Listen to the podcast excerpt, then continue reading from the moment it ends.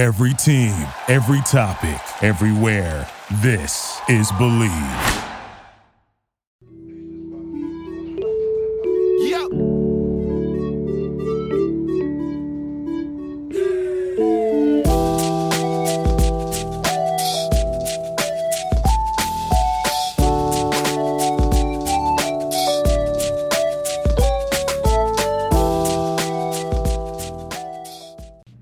Welcome back to this week's episode. How's everybody doing? Got a great slate this weekend. Going to uh, split this episode up into three parts per usual. Going to do a quick recap of the Vandy game, talk a little bit of a preview for LSU tomorrow, and then finish things off with Dio's locks of the week. As always, the show is presented to you by Bet Online. So let's start things off. First off, the Gators with a dominant 42 to nothing win last Saturday. Couple of uh, touch points I wanted to speak upon. I truly think this was Emory's best game statistically. He threw 14 to 22 for 273, had four scores, almost a 95 QBR. The running game wasn't as dominant as it's been, you know, this season, but it wasn't necessary. Emory was finding people. You know, he had a good completion percentage. He threw for over 270, 298 in total, including Anthony having a couple of throws, even though he did get intercepted. I think it was a dominant performance in the QB room. It was against Vandy, so you can't really look at it too much. It was a blowout win. Defensively, even though Vanderbilt didn't score in the first half, I think Vanderbilt was moving the ball fairly easily and controlling the game, even though they were losing. They had over 150 yards in the first half, and I think is one of the reasons why Mullen was so upset at halftime, even though Vanderbilt wasn't able to capitalize in the red zone and score points on the end of their drives there. They were moving the ball pretty easily on a Florida defense that's looked very good past couple weeks. So Mullen was definitely heated at half, and it was nice to see him, you know, show a little bit of a spark, really get into it, and and get on those players. And you could tell he did in the locker room because in the second half the Gators came out and dominated the rest of the game and looked good. But uh, yeah, as I said, more success in the passing game than the running game, which hasn't been a trend this year. So that was a new one for us. And then our defense was able to cause turnovers. You know, two interceptions was big. And the opposing quarterback for Vanderbilt was 22 of 43, threw 43 times. That's product of being down the whole game and had a QBR of 37. So the defense, again, played great yet again. And looking forward to seeing how they perform this week against a much better quarterback at LSU. So there's not too much to talk about about this Vandy game. Everybody expected us to come blow them out and we did. Defense gave up more yards than we would have liked, especially in the first half. But overall, Emory played well. Still had 180 yards on the ground in total. Copeland had a nice game. Uh, defense, Rashad Torrence had a breakout game 15 total tackles, five solo, one and a half tackles for loss. That was a huge game for him. And then a young buck stepping up, Antwaun Powell, with uh, one and a half sacks, one and a half tackles for loss. So it was nice to see, you know, a new guy kind of break into the stat sheet, and Zach Carter said after the game that Powell's someone who's going to turn into being a really dominant player for the Gators down the road. So, as always, Bet Online is your number one spot for all the pro and college football action this season. With a new updated site and interface, even more odds, props, and contests, Bet Online continues to be the number one source for everything football.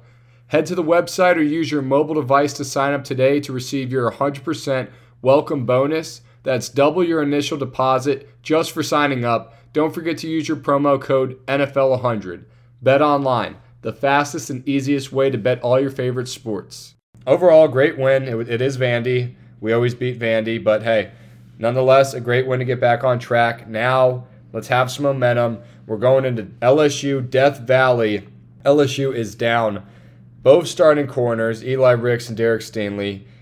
They're down their best wide receiver, Ali Gaye just got announced that he's out for the season. They're starting defensive end. So we're going against a pretty injury plagued LSU team. And this is a redemption game. I was on the team last year. I snapped the last snap of the of the game for the missed field goal. This one hurts. I'm really hoping we just blow these guys out and play the way we should. I really hope we, we beat these guys. Man, I hope it's not close. I hope we blow these guys out. There's a lot of bad blood these past couple years. We've lost two straight to LSU. The year we lost two years ago, they won the Natty, and then they basically took our college football playoff chances and threw them in the garbage last year after that upset win when we were 24 point favorites. They're a reason why I've never got to play in the college football playoff. So there's a lot of bad blood between me personally and LSU. I'm not a huge fan of LSU. They've had our number. So I'm really hoping we can come out, play fast, start off fast, get a, get ahead on these guys, force them to throw the ball and to manage the game, you know, run the ball, have a balanced attack, manage the game well and win the game. So a couple of stats I got here. LSU's pass offense is fifth in yards per game in the SEC. Their quarterback's having a great year thus far. Johnson, he's uh, thrown for I want to say over 1,700 yards. Uh, he's got 17 scores, pretty good completion percentage. He's not going to have his his top wideout, Boyd, uh, who had four, 509 receiving yards, 38 catches, and nine scores already. He's been dominant, so he's not going to have his number one target. So that's huge for the Gator defense. That I think we'll be having Kaiir Elam back and, and ready to roll this week as well. So defense, the pass defense is going to be the key to win this game. LSU's offense, run offense, only averages, you know, I think less than 100 yards per game. They're 13th in the SEC. So they're going to be forced to throw the ball. So this Gator secondary needs to step up, and the pass rush needs to get home, get a couple sacks, maybe force a strip sack, a couple of turnovers, really get momentum in this game. LSU's offense averages 29 a game. Florida's offense averages 33. So they're two, you know, pretty high scoring offenses, but the game like this, and a, tough SEC rivalry game, you don't know what to expect. It can be, you know, a, a, final score of 20 to 14, or it could, you know, go high up into the 50s. The over under set at 59 and a half. I'm not touching it. I think that's, you know, it's tough to predict this one. And Florida's minus 11 and a half, which that number's continuing to go up. The more players that are out for LSU, the higher that number's going to go. So LSU's defense they are third in sacks and third in the SEC in picks. So they make some pretty splash plays on defense. Their defense does give up 26 points per game, though, which is nothing great. So let's hope Florida can run the ball and uh, you know have a balanced attack. Emory can feed off of his last performance and continue to develop and have a great game in this matchup.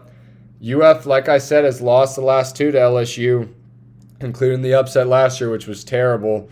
And I think personally, being a Gator, playing five years, being there since Mullen first got there, I'm starting to think if the Gators find a way to lose this game, that Dan Mullen's seat be, begins to get a little hot, you know, and, and some rumors start coming around about, you know, is he really the guy for the job? So I think Mullen's going to be extremely motivated for this one. I think he's going to have a great game plan. He's gotten a lot of criticism from the fans and the media, you know, since that Kentucky loss. And he showed that heart last week versus Vandy, and let's let's hope he's really motivated to go out and get a win at Death Valley this year. He's 0-2 versus them thus far, or the last two. So it's like let's hope we can go out. That offense should have a field day against a defense that's missing both their starting corners, a top 10 cornerback in Stingley, a starting defensive end, and their number one playmaker on offense. So Overall, I think the Gators are going to win this game. I don't think I'm touching minus 11 and a half. Maybe throw it in a teaser, but I like the Gators to win this one.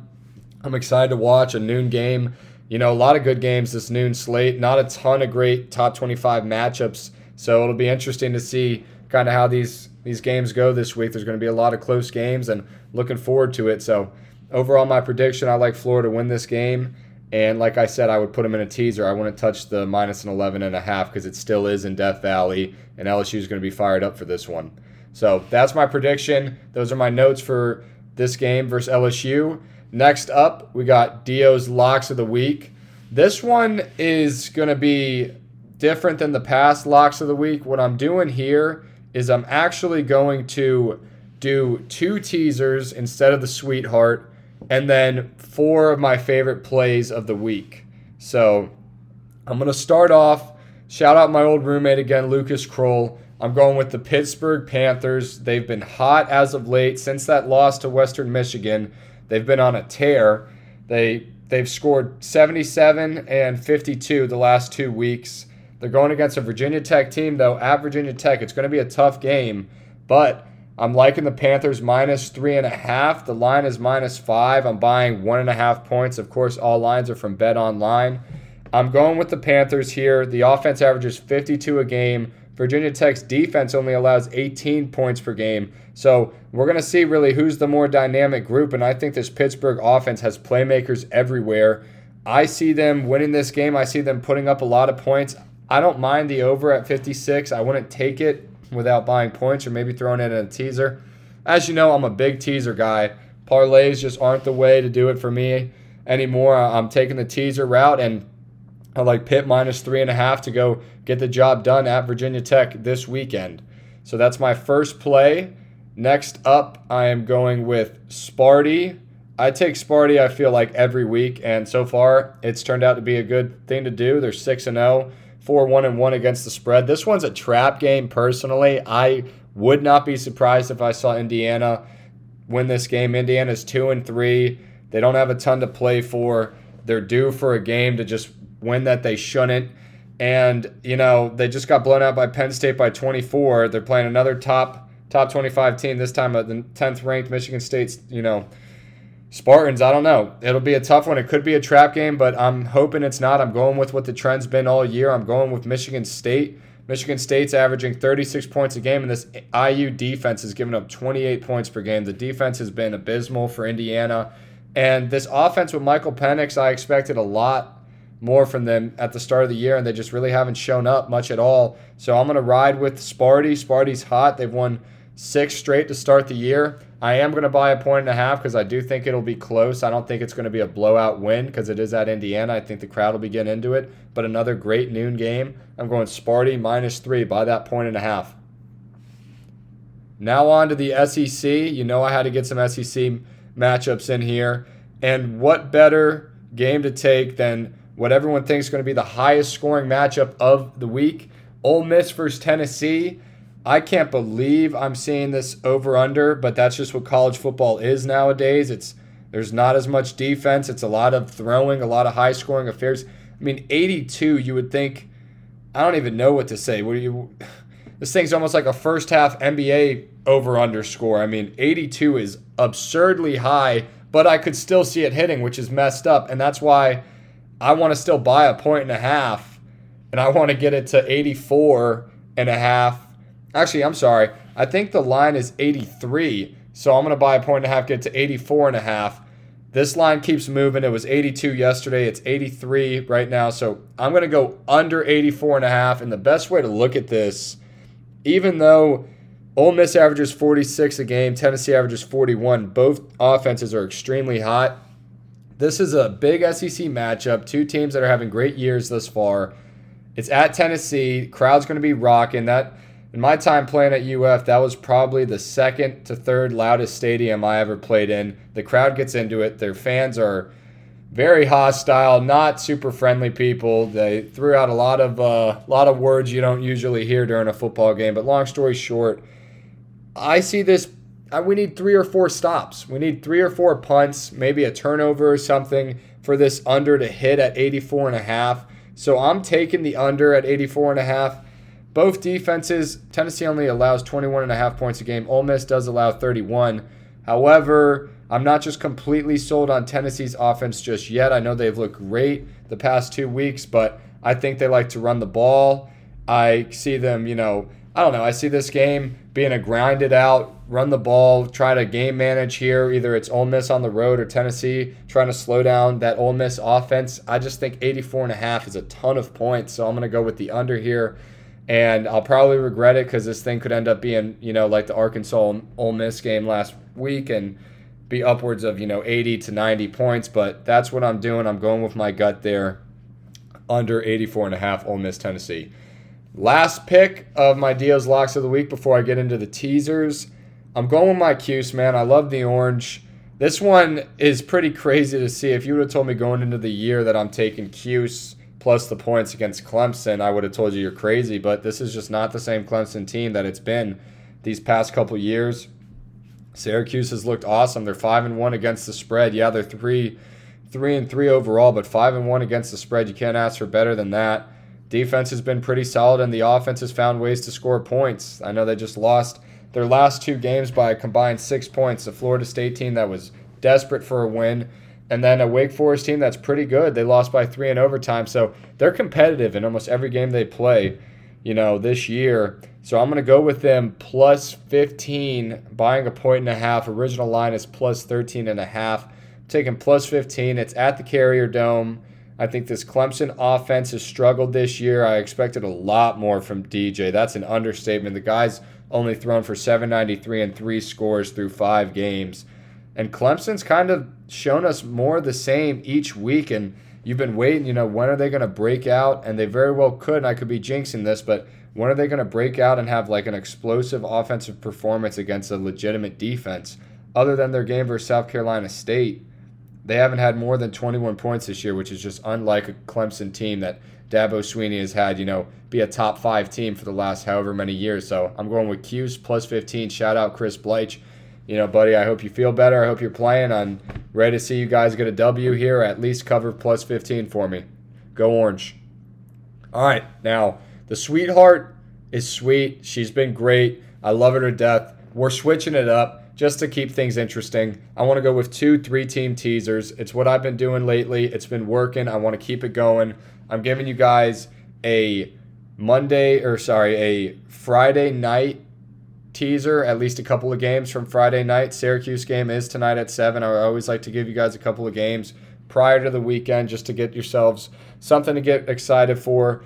And I'm going with first off Oregon tonight, which is kind of a sketch game. You know, this conference is tough to read, but I'm going to go with Oregon despite being 1 and 4 against the spread. This is going to be a 7-point teaser. Oregon's currently minus 13 and a half.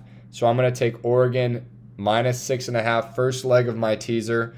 Oregon's offense has been explosive this year. They've played well. California's lost their last two especially last week they lost uh, Washington State 21 to 6 which is pretty bad loss but Oregon you know being the third ranked team in the country had an even worse loss dropping one in OT in a crazy game at Stanford last week but despite you know that loss if you look at the other games this year Oregon's you know knocked off an Ohio State that's team that is starting to work their way back up to being dominant again they beat Fresno State blew out Arizona. I just think Oregon's due to get back on track, especially at home. So I'm going to go with them minus six and a half here. I don't like the original line at minus 13 and a half. Pretty easy for, you know, a backdoor cover situation there. So I'm going to stay away from it. I'm going Oregon minus six and a half. The game's not till 10:30 tonight, so if you're having a late night, that's one to be looking at at the bars, or if you're sitting down just relax and late night can't fall asleep, throw on that game. It's on at 10:30 and another 10:30. So, you know, disclaimer here. Yes, I'm giving you Friday games, but other than the Syracuse game, you're gonna have to stay up tonight.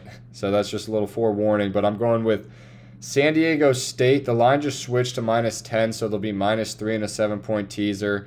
I like them. They're four and one against the spread. Yes, it's on the road against a San Jose State team that isn't a pushover team, but I still want to ride with San Diego State. They're the 24th ranked team in the country. They're undefeated. Offense averages 35 a game. Defense only gives up 16.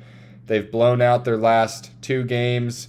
You know, they beat Utah in triple OT this year, so they have played a little bit of competition. I just like them to get the job done. I think they win by more than three. It's a late night game, and there's not much else to be said. I don't know a ton about both these teams, but based off of my research, I like San Diego State to improve to 6 0 and to win by more than three points. So that's my take on that one.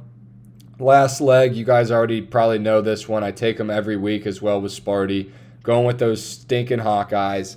I love them. It's at Iowa. I got a minus four and a half in the seven point teaser. Purdue, even though I have bet Purdue a decent amount this year, um, and they haven't been terrible, that QB situation's a little bit slippery for me. They just lost to Minnesota this past week. They haven't really been too consistent, and then Iowa despite you know a close game early on versus Colorado State that had us all kind of sketched out about Iowa, especially betting them. They've bounced back with a big time win against Maryland, blew them out, and then a huge win last week versus Penn State. They're battle tested. They average 31 a game. Defense only gives up 13 points a game. I see Purdue struggling to move the ball and score points, especially at Iowa. So I'm going with the Hawkeyes minus four and a half. So that's my first teaser. Oregon minus six and a half, San Diego State minus three, Iowa minus four and a half. Lock that one in. And then lastly, This one I won't dive too deep into. The episode's getting a little long here, but Alabama minus 17, so they'll be minus 10.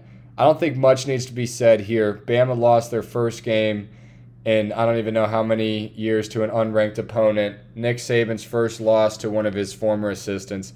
Nick Saban, I would have I would have hated to have been an Alabama player this week at practice because I already know Nick Saban, you know, was all over them. I know practice was tough. He's going to have them ready to roll against Mississippi State, even though it is on the road. You know, it's not going to be an easy task going into Mississippi State. Going to be a lot of cowbells going, but I just expect Bama to blow these guys out. I think Saban's going to have them ready to roll. He's got to be disappointed after last week's game, and I never question Nick Saban, especially coming off of a loss. So I'm taking them and the points. I honestly like minus 17 as well, but I'd rather get the insurance there with the teaser. Bama minus 10.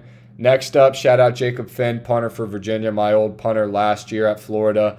I like UVA getting it done, minus four and a half. This one will be uh, it'll be a tough one, but I like them to get it done. It's Duke. Duke is not a football school. I just I got to see Virginia win this one. I'm, I'm really hoping the over under is way too. Thank you for listening to Bleav. You can show support to your host by subscribing to the show and giving us a five star rating on your preferred platform. Check us out at Bleav.com and search for B L E A V on YouTube.